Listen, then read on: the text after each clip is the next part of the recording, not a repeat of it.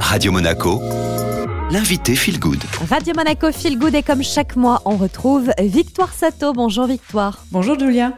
Vous êtes la cofondatrice de The Good Goods, média 2.0 tourné vers une mode plus responsable. Aujourd'hui, on parle de mode circulaire, c'est-à-dire une mode où on porte et reporte les vêtements sans les produire à nouveau.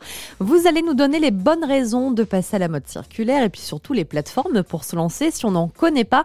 Mais déjà, Victoire, est-ce que les marques de mode responsable ont bonne réputation? Les marques de mode responsable se voit souvent reprocher un manque de créativité. Et c'est vrai qu'il est difficile de rivaliser avec le débit d'une enseigne comme Zara, dont l'attractivité tient autant au prix qu'à la diversité de l'offre.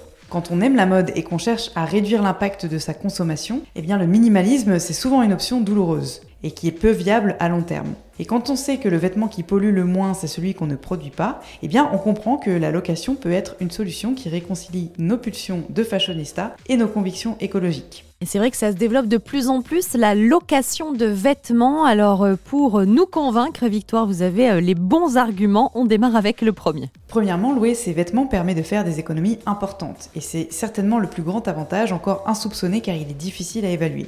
La location permet de varier les plaisirs esthétiques et de s'habiller notamment pour des occasions spécifiques comme les mariages, avec des pièces d'exception habituellement hors de nos budgets.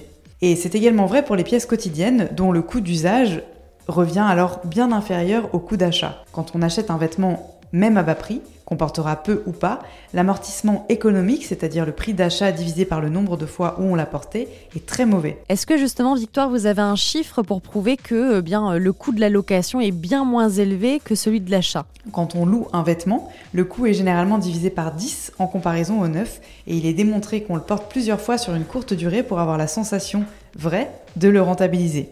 Donc premier argument économique et qui n'est pas négligeable, victoire. Et puis c'est vrai que quand on loue, on a tendance à moins stocker de vêtements, donc on gagne de l'espace. Si vous observez honnêtement votre garde-robe, nombreux sont les vêtements que vous n'avez pas portés depuis des lustres. Louer les vêtements est une économie d'espace indéniable. C'est aussi un allègement logistique quand on porte des tailleurs en contexte professionnel ou des tenues en grande occasion, parce que le service est assorti d'un pressing écologique et d'une réparation si nécessaire.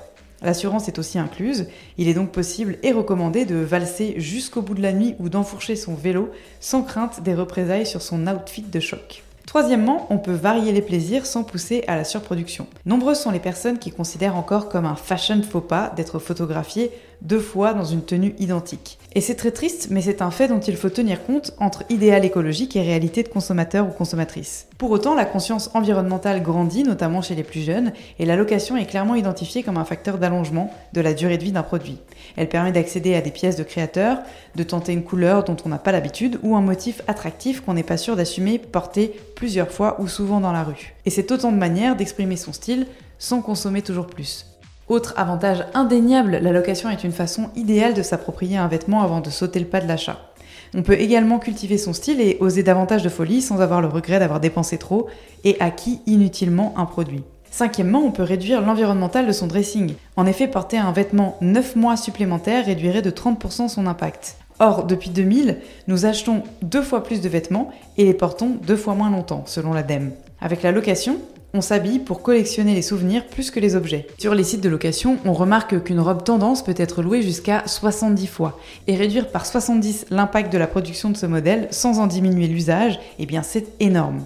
On peut dire aussi, Victoire, que louer ses vêtements plutôt que de les acheter, c'est une façon d'envoyer un signal fort au secteur de la mode Vous l'ignorez peut-être, mais les chefs d'entreprise et les directeurs marketing sont aussi des humains présents, comme nous les consommateurs, sur les réseaux sociaux et à l'affût des désirs de leurs clients. Nos choix conditionnent leurs actions. L'économie du partage a bouleversé nos habitudes et les modèles économiques des marques, et la mode n'est pas en reste.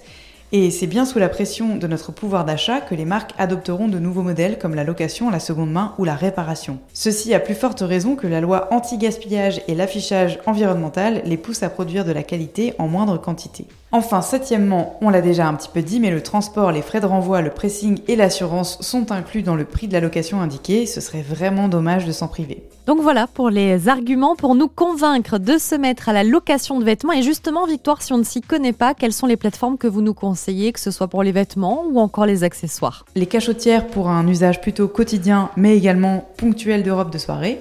Le studio paillette pour des vêtements de créateurs apporter au quotidien pour pimenter un petit peu son dressing, J'aime J'aime, une plateforme digitale pour la location des bijoux et des sacs à main, et Bocage, la marque traditionnelle de chaussures qui a mis en place un service de location sur Internet et qui est pionnière en la matière. Nous voilà donc parés, plus d'excuses. Sachez que toutes les plateformes hein, que vient de citer Victoire Sato sont disponibles sur notre site internet radio-monaco.com. Merci Victoire d'avoir été avec nous. On retrouve tout de suite la playlist sur Radio Monaco.